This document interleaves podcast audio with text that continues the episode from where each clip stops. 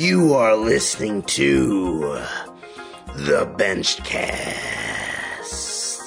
with your host, the man whose business is benching, Coach Ben. Everyone, welcome to the podcast. This is the Benchcast, where we talk everything bench press.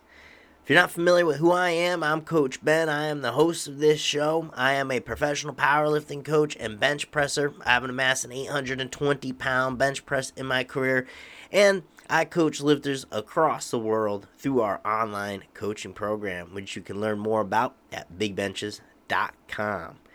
Today, we have an awesome episode. As always, we are talking about collapsing at the bottom of the bench. All right, this is an issue that many have.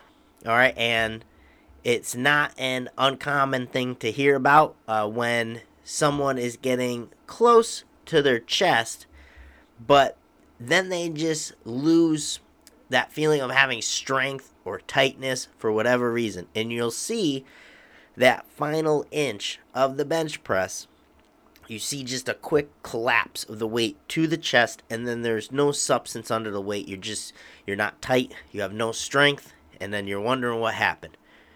All right this is not an uncommon thing. I've actually worked with many athletes in which this was the scenario. This is what was happening. And i'm going to tell you today about how we can correct this because I'm very sure that many of you listening in have experienced this. Maybe not currently, but at one point in time, you've had this happen. All right, so first thing I want to address is that this is a, a two part fix here. All right, uh, one thing that could be happening is poor positioning, and that revolves around technique.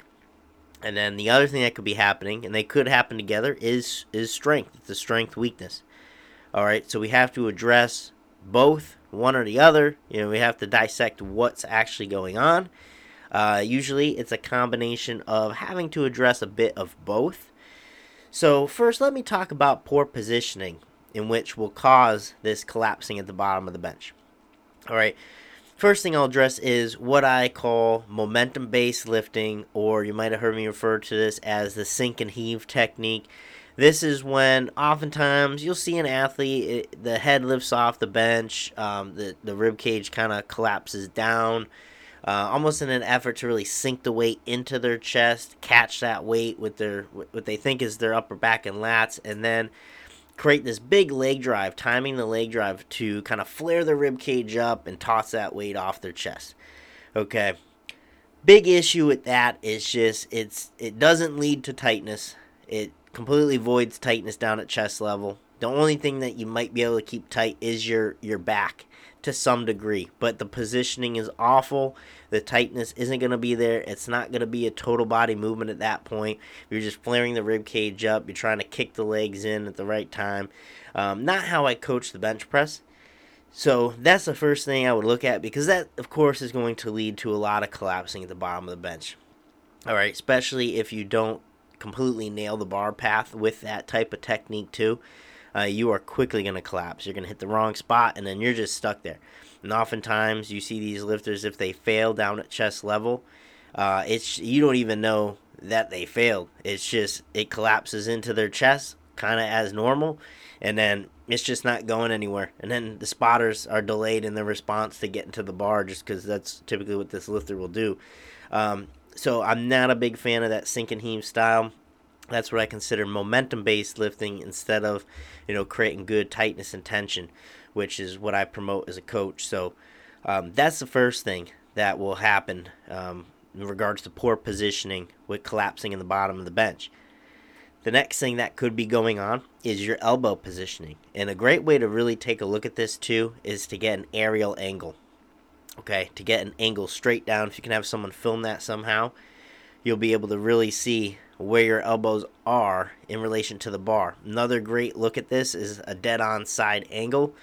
Um, and we'll get into that a little bit too, but a couple things that go into elbow positioning a dump touch, and that is when you end up you, you may be touching too low or you may just end up creating this dump touch but either way, your forearm angle goes forward. So pretty much your elbows are behind the bar, your forearm is forward, all right, and then when you get the touch to the chest, if you know your alignment says you would be pressing it down towards your waist because that's the angle your forearm's creating.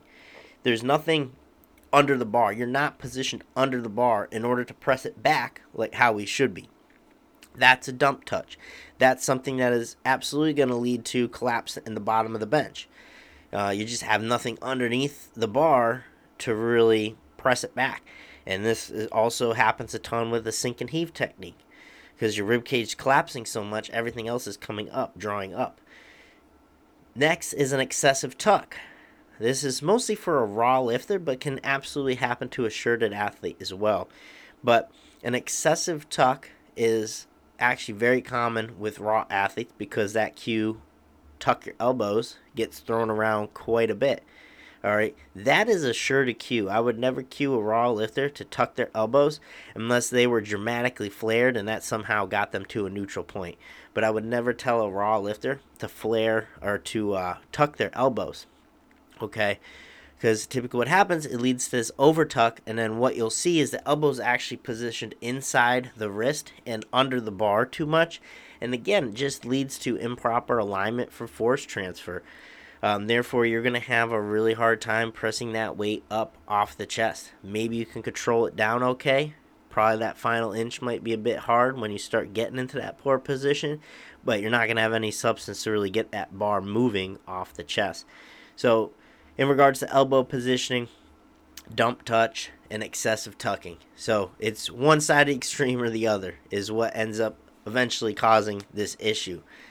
And then what we can look at lastly here, which usually isn't as big an issue, but certainly comes up quite a bit, and I've worked with athletes to correct this, is adjusting your touch point. Where on the chest you are trying to touch the bar. Okay, this is going to be very dependent on what kind of grip you're using, your body structure. Um, you know, ultimately, we're trying to keep proper alignment. All right, and that is going to dictate our touch point. How I instruct a lifter to find their touch point is to lie down, take your elbows, bring them to make a 45 degree angle out from your body, and then grab the bar. That is typically a grip width that is going to put you in a good aligned position where you're balancing all the muscle groups you're using. Um, and it'll also dictate your touch point. Okay, so if you bring the bar straight down and you have that type of alignment, now you know where you need to touch the bar. All right. Similarly, if your wide grip is going to lead to a higher touch point, your close grip, you're going to be in a lower touch point. But pretty much when you're down at chest level, you're looking for those things. You're looking for just that proper alignment, which is why I mentioned that aerial angle. So great to take a look at that. Um, a side angle, so great to see if you're dump touching because you can really see the angle of your forearm. Now, that's poor positioning. That's the technical side of things. That's typically what's going on more oftentimes than not if you're experiencing this collapsing at the bottom of the bench. All right, now let's look at a strength component because it could be that everything is okay, everything looks good. Usually it's a combination of both, but we have to address actually being strong there. Another reason why sink and heave momentum based lifting is going to get you into trouble because you aren't going to build up strength at the bottom end with good tightness, tension, building up that joint angle. You're relying on that pop that you get from flaring your rib cage up and having that movement, that momentum. All right, so that's oftentimes going to lead to someone, if they did create proper tightness and tension, that's going to lead to them having a very difficult time feeling strong at the bottom of the bench press. That's why it's so hard to get an athlete out of that sink and heave style. But that's for another podcast, which you can touch on that in greater detail.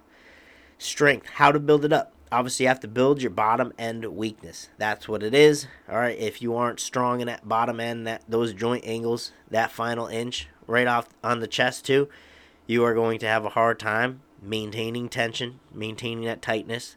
Uh, therefore, it's going to lead to these issues my favorite way to build this up, and this is what I will utilize with our athletes who struggle with this and works nine times out of ten. They feel a lot more confident being down at chest level. Just pause work, spending more time down there. All right, that's going to be huge. Doing extended pause work. You know, comp pause is required in competition. Therefore, we are always training with a pause. I always want my athletes to train at least with a comp pause, which is the bar becomes dead stopped on the chest. Okay, but to build up bottom end strength, we want to spend even more time in that specific spot. So we are going to do things such as long pause work, three to five seconds, and large majority of the training is going to be that until we just have that strength. Simply put, you just need to pause down there longer. Heavy eccentrics, another great tool to help build that up. A heavy eccentric is simply just bringing the bar down to chest level uh, obviously, it's going to hit the pins or some kind of safety mechanism. We don't want to take down heavy weight and then you know not be able to press it up because this is weight that's over our max, so we probably can't press it up, but we can control it down. You're always stronger on the eccentric. All right, so this is what I do with our athletes um, who might be have good mechanics, but that last inch or so, right near the chest, you see the bar accelerate and drop down. All right, heavy eccentrics and stressing, hey, we really need to have full control all the way down. And, uh, you know, a lot of times too, you can't even go that heavy at first. So sometimes you have to progress up to working up over your max. Uh, at first, you'll probably find that you're going to have a threshold of where you can control that weight down.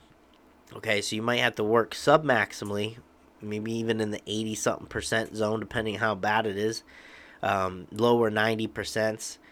And take that weight down and just stress control. Almost like tempo, but we're not trying to slow things down. We're trying to maintain the same descent speed. That's something I always stress to our lifters. Same descent speed all the way down. We're not accelerating too soon. We're not accelerating at the end. It's a it's a straight drop, same speed. Okay, so that's what we're working on with heavy eccentrics. Obviously, you could do uh, isometric work as well, where you're pressing into pins. You'll set the pins so that that bar would essentially be at chest level, and then you put maximum force into that bar for upwards to six seconds. Um, that'll also develop great bottom end strength. But we don't do that quite as much because, again, if we're talking that final inch in the drop in the eccentric, um, we want to actually train that. Uh, a little bit different than if you failed completely just off the chest but could control it down. This, we're really talking about collapsing that final inch. And then time under tension, you know, kind of what the pause work does, right? Pause work creates more time under tension. Uh, we can also use tempo work. So I just talked about the eccentrics. We can purposely slow down as well with lighter weight, typically like a secondary movement, uh, and just work on building more of that eccentric strength. Okay, and we can accompany that with a pause. So having a tempo such as a five second lower, five second eccentric, and then a three second pause on the chest. That's a lot of time under tension. You're talking eight seconds just until you go to press the bar.